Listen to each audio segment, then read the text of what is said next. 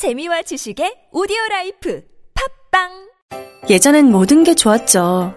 그런데 언제부턴가 골반이 뒤틀리고 허리가 아프고 중요한 건 당신의 자세입니다. 이젠 바디로직을 입고 걸으세요. 바디로직이 당신의 몸을 조율해 줍니다. 매일매일 입고 걷자. 바디로직. 망설이지 마세요. 바디로직의 효과를 못 느끼셨다면 100% 환불해드립니다. 자세한 환불 조건은 홈페이지를 참조하세요.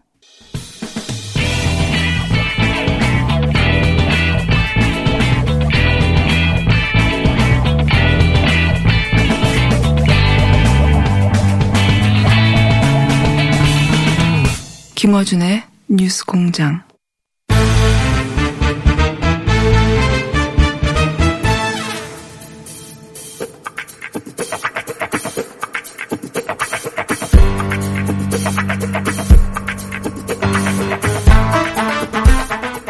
수요일 3부는 오늘 정의당 시간인데, 예. 오늘 마침 또 선거가 있어서 하루만 시간을 바꿨습니다. 네. 영평을 위하여. 선거 있는 당일날 정의당 후보가 출마한 날이라서 오늘은, 어, 지난주에 정치 15단에 오르신 박지원 의원을 모셨습니다. 안녕하십니까. 정치구단 박지원입니다. 다시 구단으로 내려가셨어요. 지난주에는 15단이라고 하시고, 언론 보도. 제가 15단이면 예. 김대중 대통령한테 불충이에요. 예의를 지켜야죠. 김대중 대통령만 15단에 오를 수 있고, 네, 본인은 14단 정도에 만족하십니까, 그러면? 14단. 그, 어떻게 됐습니까, 그때? 그, 대형 히트를 치시고, 그날 저녁에 역시, 예, 어, 예상한 대로 KBS 나가시고, JTB도 나가시고, 다 나가셨던데. 예. 그 이후로 근데 자유한국당에서는 논평을 냈어요. 박남매의 대국민 사기극이라고. 그거야 한국당의 대국민 사기극이죠. 왜냐하면 에, 제가 TV조선 강적들을 녹화할 때는 네. 아무것도 몰랐죠. 아, 전화기를 안 끄셨는데. 혹, 자체 배경음악 까신 겁니까, 혹시? 아 죄송합니다. 중요한 얘기를 하실 때 자체 배경음악 깐 줄 알았습니다. 예. 아니요 제가 지금 그 전화기를 안 끄셔가지고, 예. 아, 이거, 이게, 참. 자. 또 나오네요. 아무래도 일부러 그러신 것 같은데.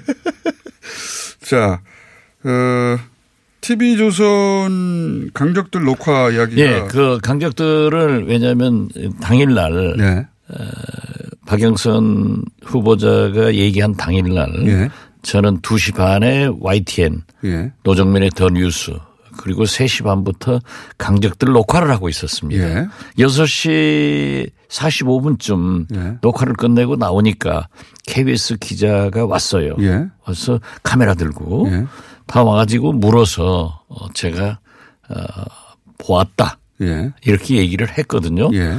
그런데 강적들 녹화할 때 거기에서 물어서 이제 섞기가 시- 저는 몰랐으니까 난 안 보았다. 네. 보지는 않았다. 그렇지만 내가 가지고 있었다. 이렇게 얘기를 했는데 아, 가지고 녹화 때는 안 봤다고 했고, 예. 이 사안이 불거진 걸 알고 나서는. 왜냐하면 자꾸 그 말썽 나기 싫어서 예.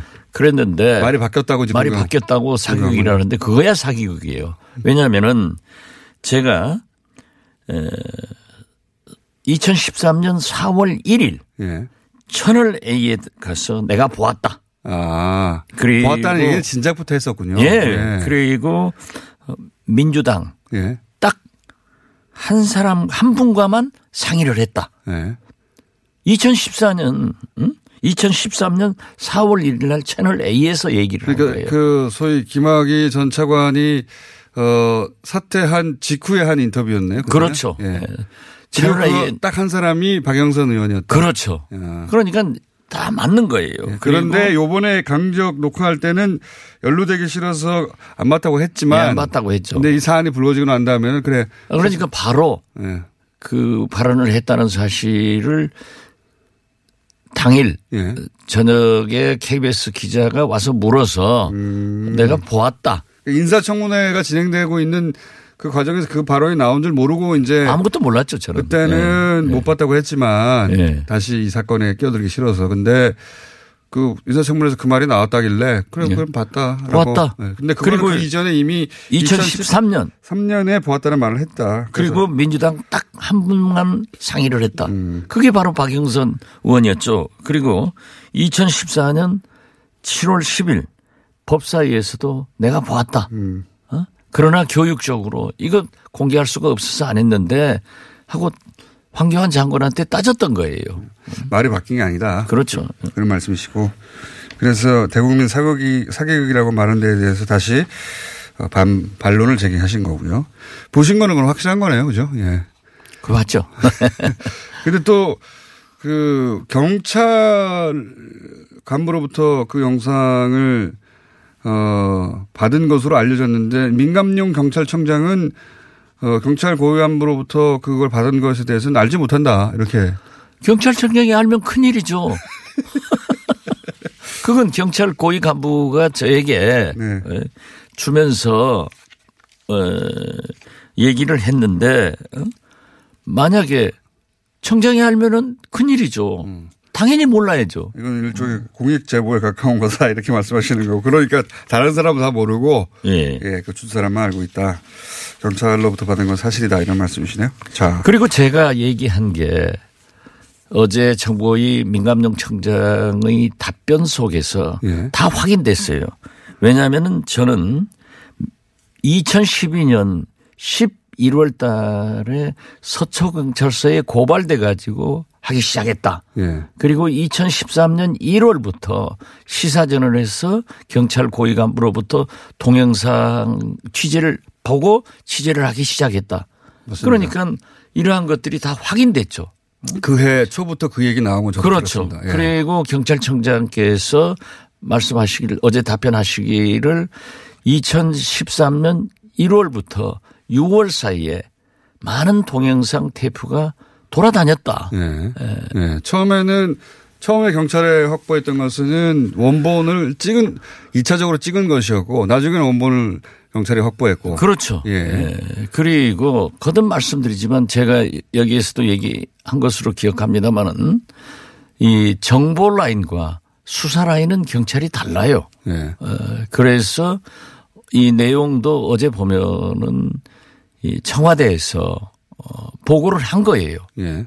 첩보 보고를 경찰이 예, 경찰에 이런 게 3월 5일 날 있다라고. 예. 하니까 어, 민정수석이 알았어요.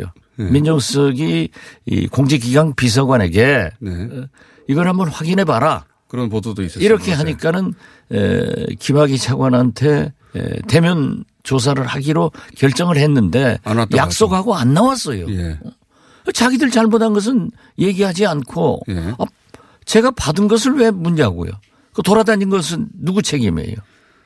누가 풀었는지는 모르겠지만 하여튼 그 전부터 돌아다니긴 아, 그렇죠. 했다고 합니다. 네. 어, 청장이 어제 얘기하잖아요. 그리고 외압 없었다 하는 것도 아주 수사하기 어려웠다. 전화했다. 이런 게 나오잖아요. 전화했다는 거는 어제 또 밝혔고 민감영 청장이. 자 대체적으로 그러니까 이 대국민 사기극을 예. 한국당이 안 해야 돼요. 진실을 얘기하고 아 그걸 수사단이 구성됐으면 수사에 맡기면 되는 거지. 뭐가 그렇게 구려서 자꾸 변명을 하고 물고 늘어져요. 아니, 그 한국당은 오히려 공격적으로 아예 김학의 특검법을 발의했어요. 그럼 이 의도는 뭡니까? 아닌 척 하려고 그러겠죠. 특검법을 발의했다는 것은 자신들이 자신 있으니까 발의한 건 아닌가요? 자신? 예. 자신 있으면 어제 경찰청장의 내용이 그 테이프가 존재하고 있지 않습니까? 자, 알겠습니다. 특검 그리고 발의했습니다. 이미 예. 이 대통령한테 보고가 돼서 청와대 보고가 돼서 어 재조사를 했고 대면 조사하기로 했는데 안 나와버리고 예. 임명을 강행했고 그 후에도 그러한 것을 검찰에서 두 번 무혐의 처분을 했다라고 예. 하는데 이것은 얘기할 수 나쁘죠. 어? 어쨌든 어제 JTBC 보도로는 경찰은 3월 5일 처음으로 경, 청와대에 보고했고 청와대는 자체적으로 3월 1일 이미 알고 있는 그렇죠. 정황이 나와서 경찰 보고하기 전에 이미 알고 있었다. 예.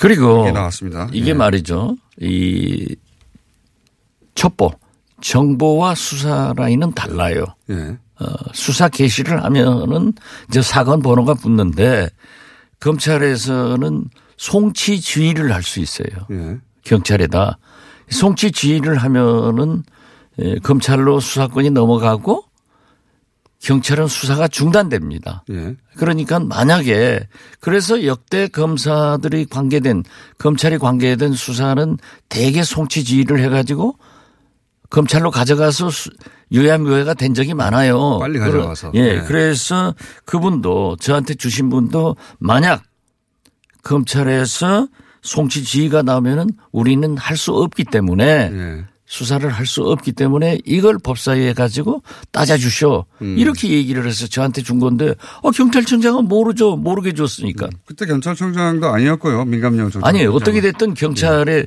저 민감령 청장이 얘기한 것은 경찰 기록을 보고 답변하시지 그렇겠죠. 하지 않겠어요? 예, 경찰 모르죠. 보고하지 않았다. 그 예. 아, 저한테 줬다고 경찰이 보고하겠어요? 참. 안 하겠죠. 예. 그 정보 쪽에 있는 경찰들은 이런 내용들을 사실은 어 입수하기 위해서도 예 또는 먼저 파악하기 위해서도 어 이런 주고받는 게 많죠. 아, 그럼 시사저널은 어떻게 1월 달에 그걸 알았어요? 예 맞습니다. 예. 저도 들었다니까요. 저는 보지는 못했지만 그 즈음에 저도 듣긴 들었습니다. 저도 들었을 정도니 청와대가 몰랐다가 저는 말이 안 된다고 생각합니다. 말이 안 되죠. 예. 자, 아, 선거 관련해서 오늘 이제 보궐선거가 있는데 보궐선거 어, 관련해서 재밌는 이야기를 하셨습니다. 처음 이 주장을 하신 분은 의원님이 유일한데 황교안 대표가 창원 성산의 결과에 대해 책임을 져야 될 것이다. 물론 뭐 대표니까 두 곳 선거 모두 책임을 지는 건 맞는데 창원 성산의 책임을 져야 된다는 건 어떤 의미입니까?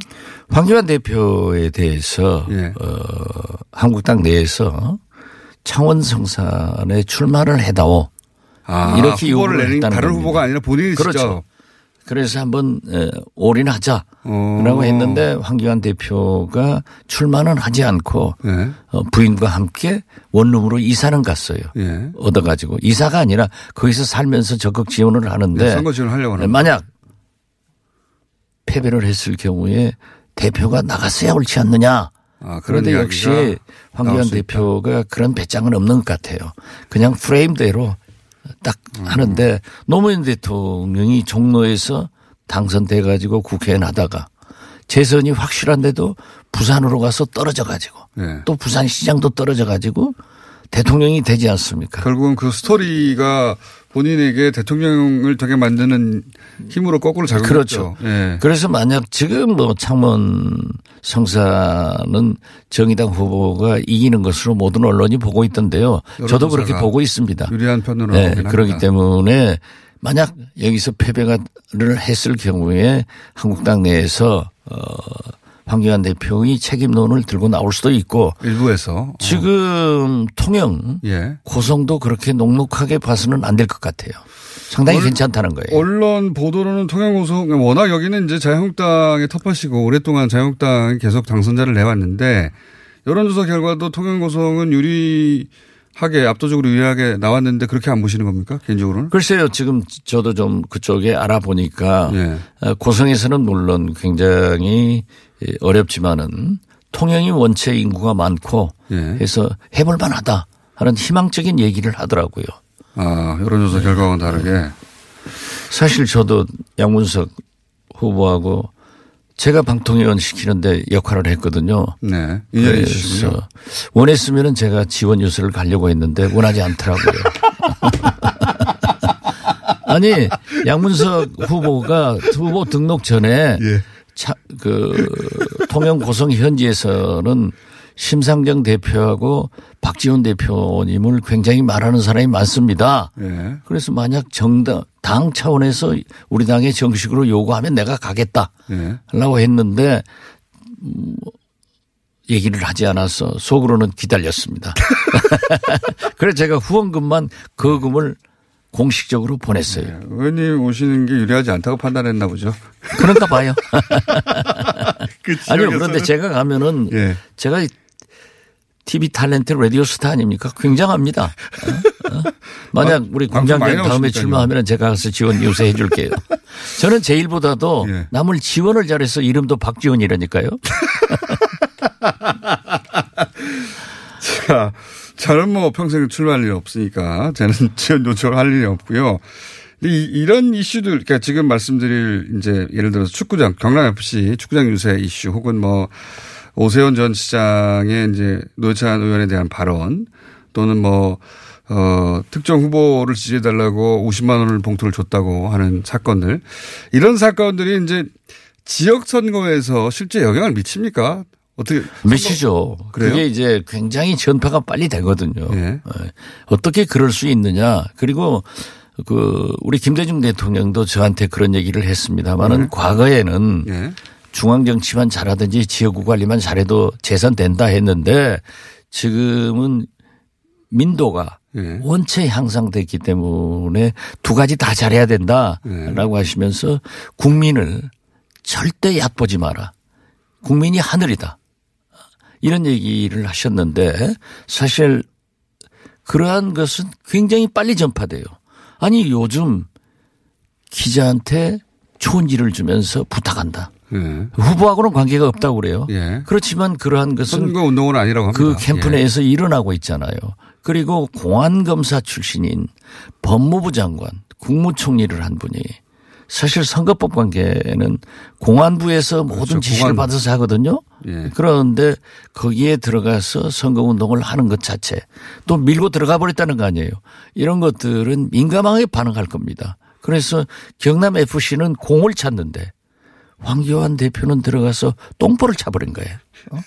이런 건 알려지고 제가 굉장히 그 하씨 오세훈 전전 시장. 시장이 예. 그런 예. 분이 아닌데 아무리 선거라고 하지만은 애석하게 고인이 된 노회찬 의원에 대해서 돈 받고 돈 받고 목숨을 뭐 사람이다. 하는 그런 얘기는 인간적으로도 좀 용납되지 않을 것 같아요. 그래서 그게 어차피 창원 성산에서는 유리한 선거이기 때문에 오히려 더, 더 유리해졌다. 이렇게 보고 판세를 그렇게 어. 이게 참 급하면은 사람이 실수를 많이 해요. 이 보궐선거하고 총선하고 선거의 특징에서 차이가 있는 점이 있습니까?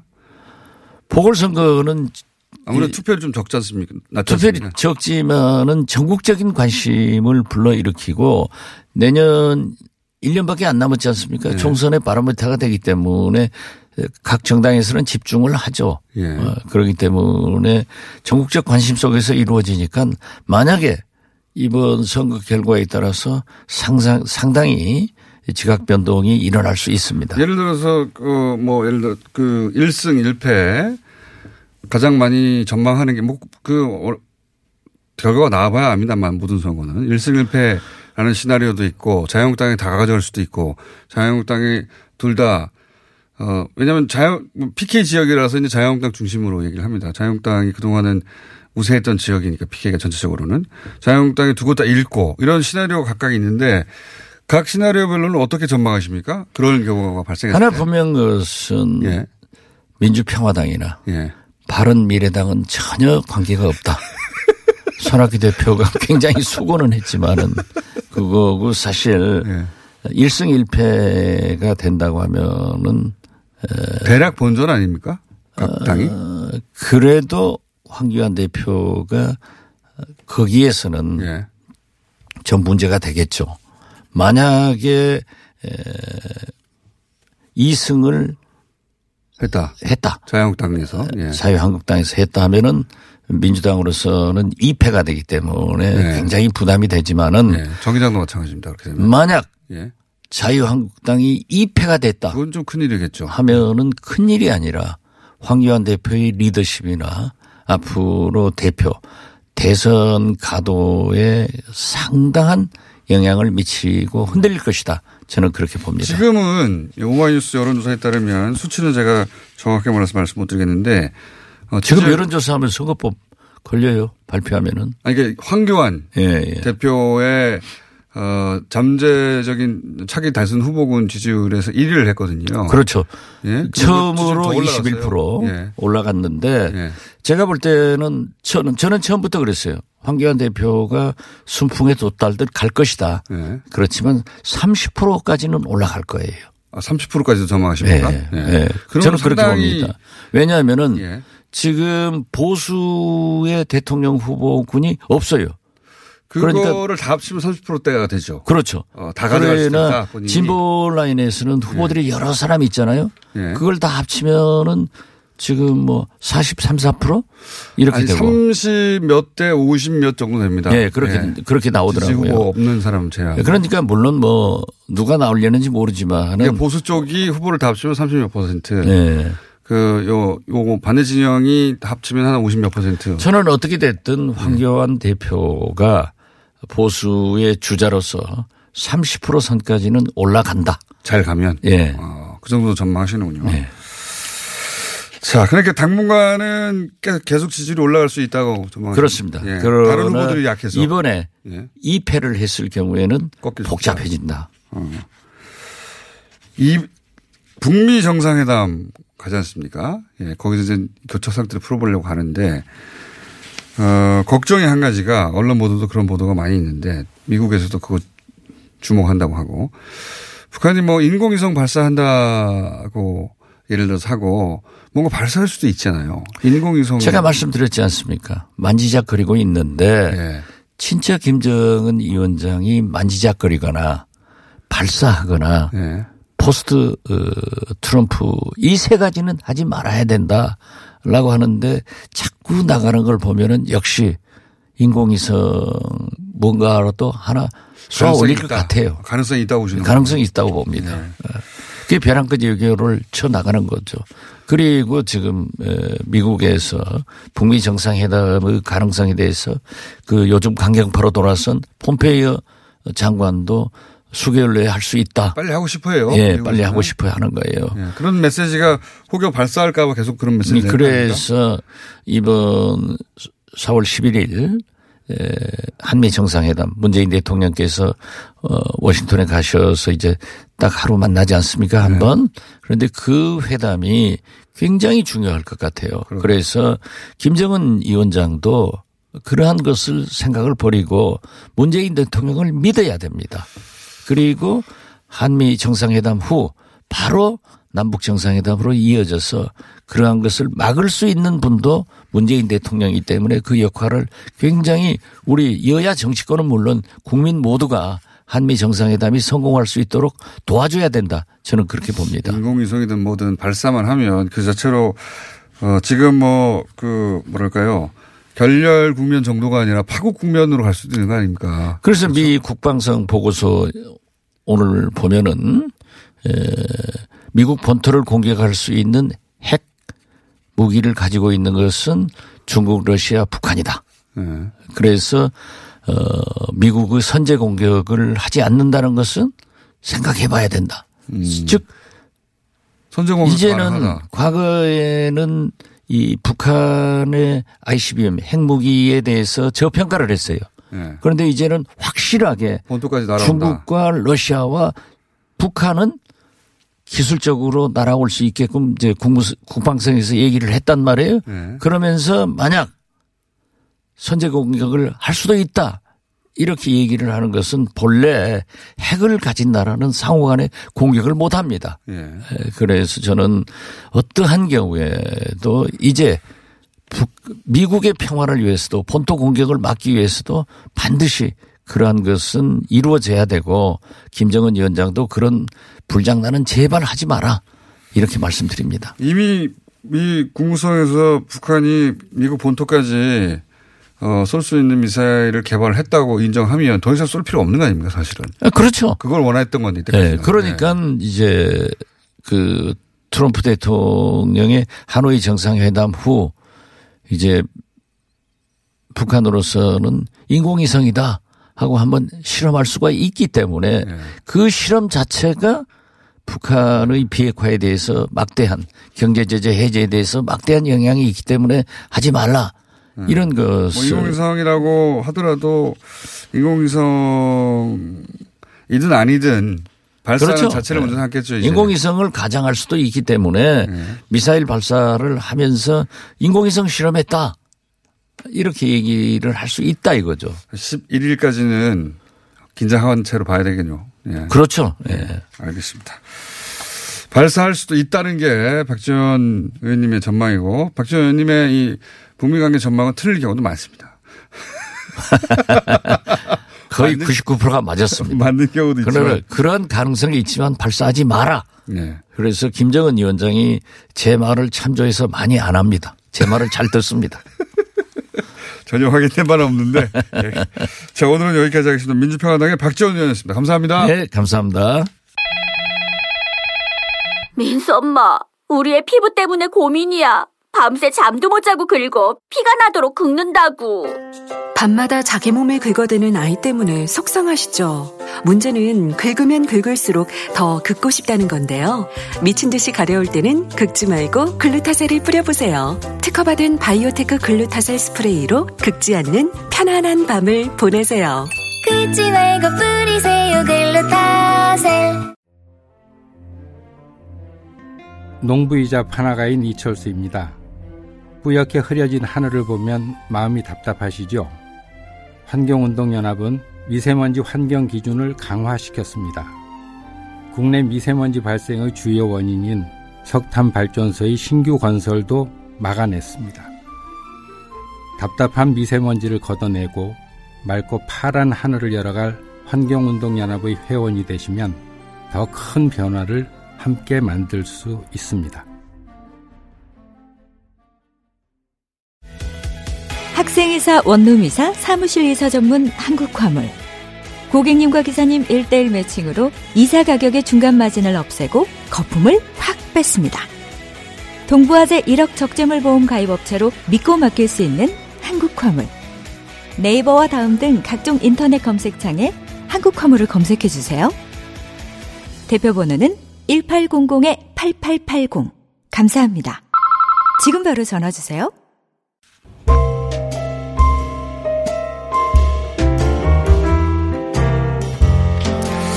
친절한 AS. 어, 노영희 변호사 문자 굉장히 많아갖고 검색어도 1위 됐고요. 예.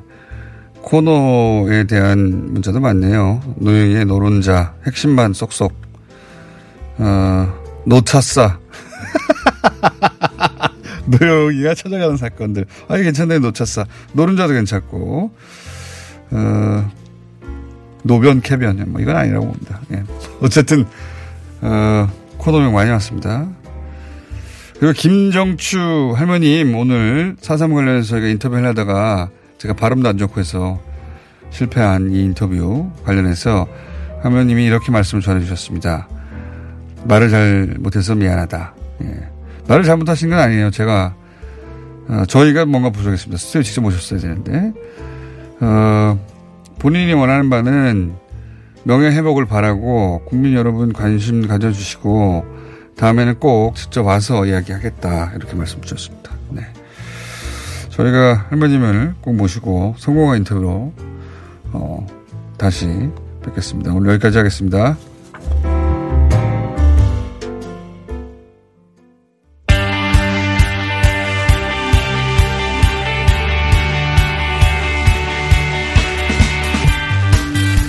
자, 영화 아저씨 아시죠? 예. 원빈, 어, 원빈 씨가 주연했던 대히트를 쳤던 영화.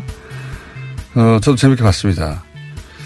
원빈이 등장했던 그 아저씨, 영화의 감독은 이정범 감독님입니다.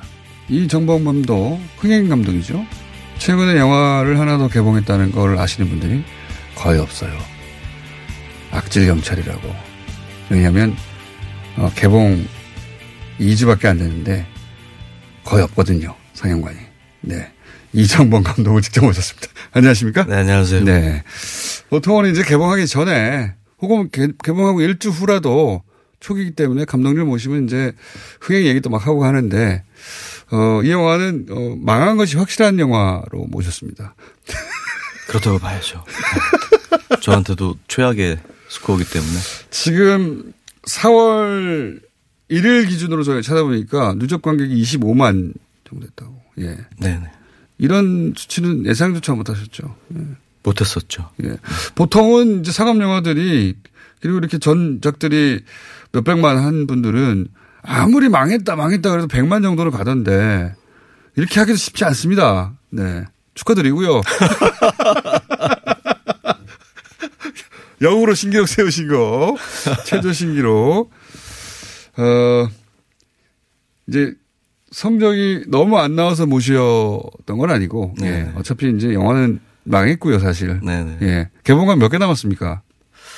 글쎄요, 오늘 세보지는 못해서 몇 개인지는 모르겠고요. 예. 어쨌건 이제 예상했던 것보다는 훨씬 어, 밑으로. 예. 25만이면 다큐 성적 정도 되거든요. 네네. 네, 독립 다큐. 그날마다보다 못한 것 같아요. 그날마다 절반밖에 안 됩니다. 네. 절반도 아, 네. 안 되네요. 예. 자, 그런데, 어, 저도 사실 못 봤어요. 모시기 전에 한번 봐야지 했는데, 뭐 개봉관 있어야 보죠. 네. 예. 동네 개봉관이 없더라고요. 예. 근데 이제 이 영화가, 어, 개봉할 때부터 어떤 대목에서 주목을 받았냐면, 세월호 이야기가 이 영화에 들어 있어요. 악질 경찰인데 워낙 아 이건 뭐 액션물인가 또는 뭐 서스펜스인가 뭐 일종의 어 그렇게 생각 들 만한 제목인데 세월호 얘기가 들어 있다. 그래서 제가 이 질문부터 해볼게요. 그러니까 우선 이 세월호 내용을 제외하고는 그 아저씨하고 비슷한 액션도 나오고 그런 거죠. 범죄물이라고 봐요. 범죄물, 네. 그죠? 예. 통상적으로 우리가 생각할 때 범죄물. 그 장르적으로는 완전히 그런 거 아닙니까? 그죠? 네네네. 그쵸. 근데 거기에 세월호 이야기가 들어가 있다고 하는데 어떤 식으로 들어가 있습니까? 우선 그것부터 설명해 주세요. 그 어쨌건 그 쟁점이 되고 있는데 세월호라고 하는 팩트 자체를 다룬 건 아니고요. 예. 세월호를 추적하는 사- 영화는 전혀 아니에요. 그럴 예. 수가 없죠. 아직도 예. 그 사건은 지금도 진상 규명이 돼야지 되는 부분들이 있기 때문에 예. 그리고 진행 중이고요. 예. 그렇기 때문에 제가 지금 그 부분을 다룰 수 있는 부분은 아니었고요. 그게 저희한테 어떤 식으로 감정을 일으켰냐라고 하는 부분들에 대해서 그리고 그때 상처를 받은 한, 어, 한 아이가 나오는 어. 스토리예요. 주인공, 주인, 제가 스토리를 잘 몰라가지고. 네네네. 네. 주인공, 비리 형사가 있고 비리 네. 형사가 만나게 되는 한 학생이 있는데 그 친구가 공교롭게도 그 세월호와 관련된 학생인 거죠. 어, 단원고 학생이었다. 그렇죠. 예. 네, 직접적으로 관련되어 있는 건 아니지만 그때 이제 친구를 잃게 된 잃었던 네네네. 단원고 학생. 그래서 감정적으로 다루게 되는 부분이 있는 거지 팩트적으로 사실적으로 어. 어. 떤 세월호를 추적하거나 그런 내용은. 사건을 추적하거나 사건에 관한 내용이 나오거나 그건 아니고. 그럴 수가 없죠. 그런 일을 겪은 아이가 배경, 그러니까 소위 이제 그 백그라운드 정보로 그런 게 있는 거군요. 네네. 네네. 예. 그렇다고 그 아이가 계속 세월호 얘기하는 것도 아니고 세월호라는 단어가 나오는 것도 아니고. 네. 어, 그러면 그냥 설정, 그러니까 주인공의 설정 중에 하나인 셈인. 그렇죠. 근데 아무래도 이제 그 아이가 겪은 아픔이나 저희가 겪은 아픔이 동일하기 때문에 거기에서 오는 어떤 아픔 같은 것과 불편함들이 있었던 것 같아요. 그게 제가 궁금했던 거는 그, 그 얘기를 듣고 나서 세월호를 본격적으로 다루는 상업 영화가 어, 이때까지 없었고 최근에 개봉한 어, 제목이 뭐죠? 전도연 씨가 나오는 아 오늘 오늘 개봉일 네, 겁니다. 오늘 생일이라는 영화 생일. 예. 이것도 사고 자체를 다루는 건 아닙니다만은 네, 네, 예. 네. 생존자들의 이야기인데 남은 가족들에 대한 이야기인데 근데 이제 그보다 전에 세월호가 어쨌든 조금이라도 상업 영화에 포함된 게 이게 처음이잖아요. 네, 예. 근데 저는 궁금했어요. 이제 이 얘기를 듣고 모신 이유기도 한데 세월호 얘기를 빼도 설정은 가능한 거 아닙니까? 그죠? 꼭 학생이 어, 단원고 학생일 필요는 없는 거잖아요. 예. 뭔가 억울한 일을 겪었으면 되니까 혹은 뭐 아픈 일을 겪었으면 되니까. 근데 세월호 얘기가 들어왔다는 얘기를 듣고 세월호 얘기를 빼도 다 영화가 된다는 말을 듣고 이게 세월호 얘기를 하고 싶어서 영화가 나머지가 구성된 건지 영화를 구성하다 보니까 어, 세월호가 이렇게 들어간 건지 애초에 그 감독님이 왜 이렇게 한 건지가 궁금하더라고요. 이제 그런 질문을 받을 때가 제일 고통스러운데 네. 그 세월호를 어떤 다른 얘기를 하기 위해서 끌어다 썼다라는 얘기 자체가 저한테 성립이 안 되고 어 그럴 수 있는 사건이 아니잖아요. 네.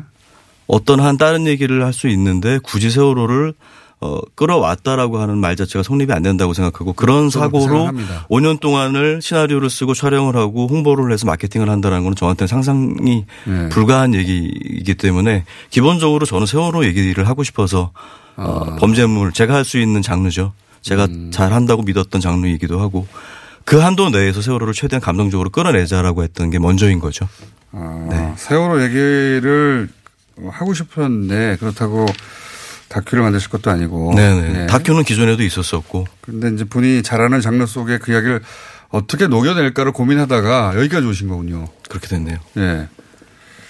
근데 이게 세월호라는 단어가 상업 영화에 들어가는 순간 역으로 사람들한테 부담도 준것 같고 네. 초기에 기사를 좀 봤는데 보도들도 그렇고요. 예. 뭐랄까요. 어 거꾸로 도움이 안 영화 어 흥행에는 전혀 도움이 안 됐던 것 같습니다. 그렇죠? 결과적으로는. 유가족 분들이 오히려 우려해 주신 분도 있어요. 세월호에서 괜찮겠냐고. 네. 근데 이제 물론 논쟁도 될 거라는 것도 알았고 비판을 받을 것도 알긴 알았는데 만약에 그게 두려워서 영화를 못 한다라고 한다면 애시당초 이 플랜은 이 프로젝트는 시작했으면 안 되는 프로젝트. 왜 굳이 이렇게 시작하신 겁니까? 세월호를 영화에 꼭 담, 담아야 되겠다고. 하고 싶은 얘기가 있으니까요. 음. 또 뭐- 그날 사건이 전 국민에게 여러 가지 형식으로 이제 트라우마를 남기긴 했는데 감독님에게도 당연히 남겼을 것이고. 그렇죠. 예. 그때 그 당시에 이제 한 정신분석학자가 내렸던 정의가 떠오르는데 국가가 국민한테 가한 트라우마라고 했던 말이 저는 기억에 남고 전적으로 동의를 하거든요. 어, 이렇게라도 상업적으로라도 세월호라고 하는 소재를 만들어서 공론화해야 된다는 필요성을 느꼈고요. 만약에 이 얘기를 하지 못하면 다음 영화로 넘어갈 수 없다, 걸어갈 수 없다라는 느낌을 받았던 것 같아요. 이제 그런 순간들이 있는데. 네. 감독으로서 일종의 그 책무 같은 걸 느끼셨네요. 어른으로서 책무죠. 아, 어른으로서. 이게 첫 번째 계기가 있습니까? 그러니까 사건 그 자체야 모두가 기억하는데 네네. 개인적인 계기가 있어요. 혹시 뭐 있죠. 예. 그러니까 그 당시에는 영화를 한다 뭐 그런 생각은 저는 못했던 상- 순간이었고 그냥 단원고를 가게 됐어요. 왜, 왜 그런지 모르겠는데 네. 분양소도 가고 싶었고 단원고도 가보고 싶었었어요. 근데 왜 그랬는지 모르겠는데 미안해서 그랬겠죠. 이제 근데 단원고까지 직접 가는 경우는 그렇게 많죠. 네, 저한테도 먼저 다녀온 지인이 저한테 분양소를 먼저 갔다가 단원고를 가는 게 루트가 가는 길이 그게 편하니까 네. 그렇게 가라고 했었었는데 저는 이상하게 공교롭게도 그냥 단원고를 먼저 가게 먼저 됐어요. 갔는데. 네, 먼저 갔는데 이제 어, 충격을 받은 거죠. 실제 언론 매체에서 얘기하는 300명의 사람들이 잘못됐다라는 거하고 저는 다른 차원의 문제였었어요. 어, 어떤 아, 교실 한 아이 반 아이들이 다 사라지고 없어요. 책상과 의자가 있고 거기에는 꽃들과 종이약들이 다 놓여져 있는데 선생님까지도 그렇고요. 반 전체 아이들이 다 사라지고 없더라고요. 근데 그게 한 교실이 아니라 둘, 셋, 넷 늘어나는 걸 보면서 제가 느꼈던 감정은 이거 되게 뭐가 크게 잘못됐구나 라는 음. 생각이었던 것 같아요. 그동안 듣고 뉴스에서 상상하던 것과 전혀 다른 거죠. 네. 교실을 본 순간 완전히 다르게 다가. 전혀 달랐습니다. 그래서 이걸 뭔가 내가 하긴 해야 되겠다는 생각을 하시고. 그 당시에도 그 생각도 못 했어요. 너무 멍해가지고요. 음. 근데 이제 뒷문이 열리고 부부 두 분이 들어오셨어요. 네. 교실에. 근데 그분들이 청소를 해 주시더라고요. 책상들을. 알고 보니까 이제 그날 청소 담당이셨나 봐요. 그래서 저뭐 신경도 쓰지 않으세요. 이렇게 힐끗 보시더니 본인들 하신 일을 하시더라고요. 그리고 나서 옆반으로 가시면서 누구누구야 내일 또 올게 하고 가시는 거를 제가 봤어요. 아. 어, 도대체 이분들은 뭐지? 그러니까 저는 이렇게 멍해가지고 충격으로 멍해 있는데 이분들은 이미 그 단계를 넘어가신 거죠. 그런 계- 충격들이 있었던 네, 것 같습니다. 계기는 알겠습니다. 네. 근데 영화사에서는 반대했을 텐데. 네. 네, 네. 영화사에서는 반대했겠죠. 근데 이제 제작사 대표한테 형 나 이 영화 해야겠어요라고 했을 때 하게 되면 세무조사 들어올 거고 음. 이 영화사에서 다음 영화도 못 만들게 될 수도 있다라고 얘기를 했습니다. 그래서 그 당시엔 그랬었으니까 2015년이었으니까 그 분위기 실제 그랬고 본인도 네. 블랙리스트 감독 아닙니까? 네 맞습니다. 블랙리스트 실제 오르셨죠. 예. 왜 올랐는지 모르겠는데 올라가 계시더라고요. 아 그들의 정보력은 대단합니다. 왜 오르신 거예요 도대체? 아니 저는 그냥 광화문에서 사인 한 번 했었었고요. 분양 아, 그 광화문에서 네네네 분양소를 세 번 정도 방문하고 방문록을 썼던 것밖에 없는데 도대체 그게 어떻게 된 건지는 모르겠어요. 분양소 가고 그 사인한 게 전부인데 올라가 그렇죠. 있었어요? 네, 광화문에서 사인 두 번 정도 했던 것 같습니다. 꼼꼼하네요, 정말. 그걸 어떻게 알았는지 모르겠는데. 사인했을 뿐인데 네네. 정말 다른 건 없어요? 막 가서 어떤 시위를 한다든가 뭐 아니 없습니다. 세월호 관련해서 막 그렇게 나서서 그렇게 사회적 정치적으로 행동하는 스타일도 아니었고요. 예. 네. 그냥 아무리 생각해봐도 사인 광화문에서 사인 두 번 한 거밖에 없습니다. 없는데. 대단한 정보력이네요. 아니 저도 그때 그 리스트 나왔을 때 리스트 누가 있나 꼼꼼히 보다가 이게 또 아저씨 감독이 왜 여기 있지? 아저씨 감독이 왜 여기 있지? 너무 폭력적이라서 넣어놨나? 세월호 관련인지는 정말 몰랐어요. 예. 그- 어쨌든 그래서 제작사 영화사에서는 걱정도 많이 하고 반대도 처음에 했겠죠. 근데 흔쾌히 수락을 오- 하- 오히려? 하셨어요. 네, 제작자 선- 선배님이신데 예. 해보자고 같이 하자고. 이 영화를 보고 싶어도 규모관이 없어서 영화가 잘 됐으면 안 모셨을 거예요, 사실은. 영화 자체로 충분히 얘기하고 싶은 얘기 다 했으니까. 네, 네. 영화가 보기가 힘들어가지고 어디 있는지 그래서 모셨어요. 네. 어, 아마 TV에서 하겠죠. 그리고 혹여 근처라도 있으면 가서 한번 보시고, 예. 지금 뭐 20만인데, 예. 제가 이렇게 해봐도 홍보가 되는 건 아닌 것 같습니다. 네, 네. 그- 그래서 뭐 마음껏 말씀드리는데 이 장면은 내가 신경 굉장히 쓴 장면이다. 이거 하나 정도 얘기해 주세요. 대사나, 예. 그래도. 어, 그 극중 배역인 전소녀 양이 연기한 장민아라고 하는 학생이 있어요. 고등학생 역할인데, 어, 그 친구가 찍을 때도 그렇게 찍었는데, 관객들 들으라고 하는 얘기, 한 멘트 하나가 있어요. 어, 찍을 때도 카메라를 보고 얘기를 해줬으면 좋겠다라고 얘기를 했고요. 예.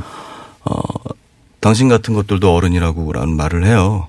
어. 그건 이제 그 아이가 그동안에 어, 쌓였었던 감정을 풀어내는 얘기인데 그거는 이제 극중 성균 씨가 연기한 조피로한테도 하는 얘기이기도 하고 저희한테도 하는 얘기이기도 하고 어, 그 장면이 가장 기억에 남고 연출하기도 가장 힘들었고요. 전선희 양도 아마 연기하기 굉장히 힘들었을 겁니다. 이런 것들도 어른이라고. 뭐, 네. 그, 그 대사에 사실은 이 영화를 만든 이유가 담겨 있는 거네요. 맞습니다. 네. 어.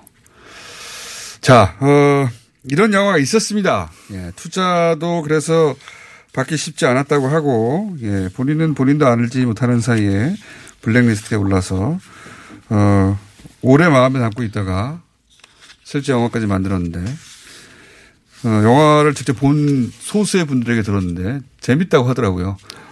영화 자체는. 근데 오히려 세월호를 다뤄서 어, 마케팅도 혹은 뭐 기사도 사람들한테 부담감을 왜냐하면 외면하고 싶은 기억이건 아직도 예. 어, 망한 것 같고요. 네. 위로를 드리고 예. 감사합니다. 다음 영화 못 하실까봐 걱정돼가지고 예. 네. 자, 어, 인터넷에서 혹여 다운받으시면 유료로 받아 다운받으시고요. 어, 그리고 곧 이제 케이블에서 볼 수 있겠죠. IPTV도 뭐 나오겠죠. 예, IPTV, 예. IPTV 수익도 도움이 됩니다. 보시면 악질 경찰. 유난히 이 영화는 악플이 많더라고요. 그래서 일부러 악플이 붙었나 싶기도 합니다. 예. 자, 어, 악질 경찰의 이정범 감독이었습니다. 감사합니다. 감사합니다. 내일 뵙겠습니다. 안녕! Thank you.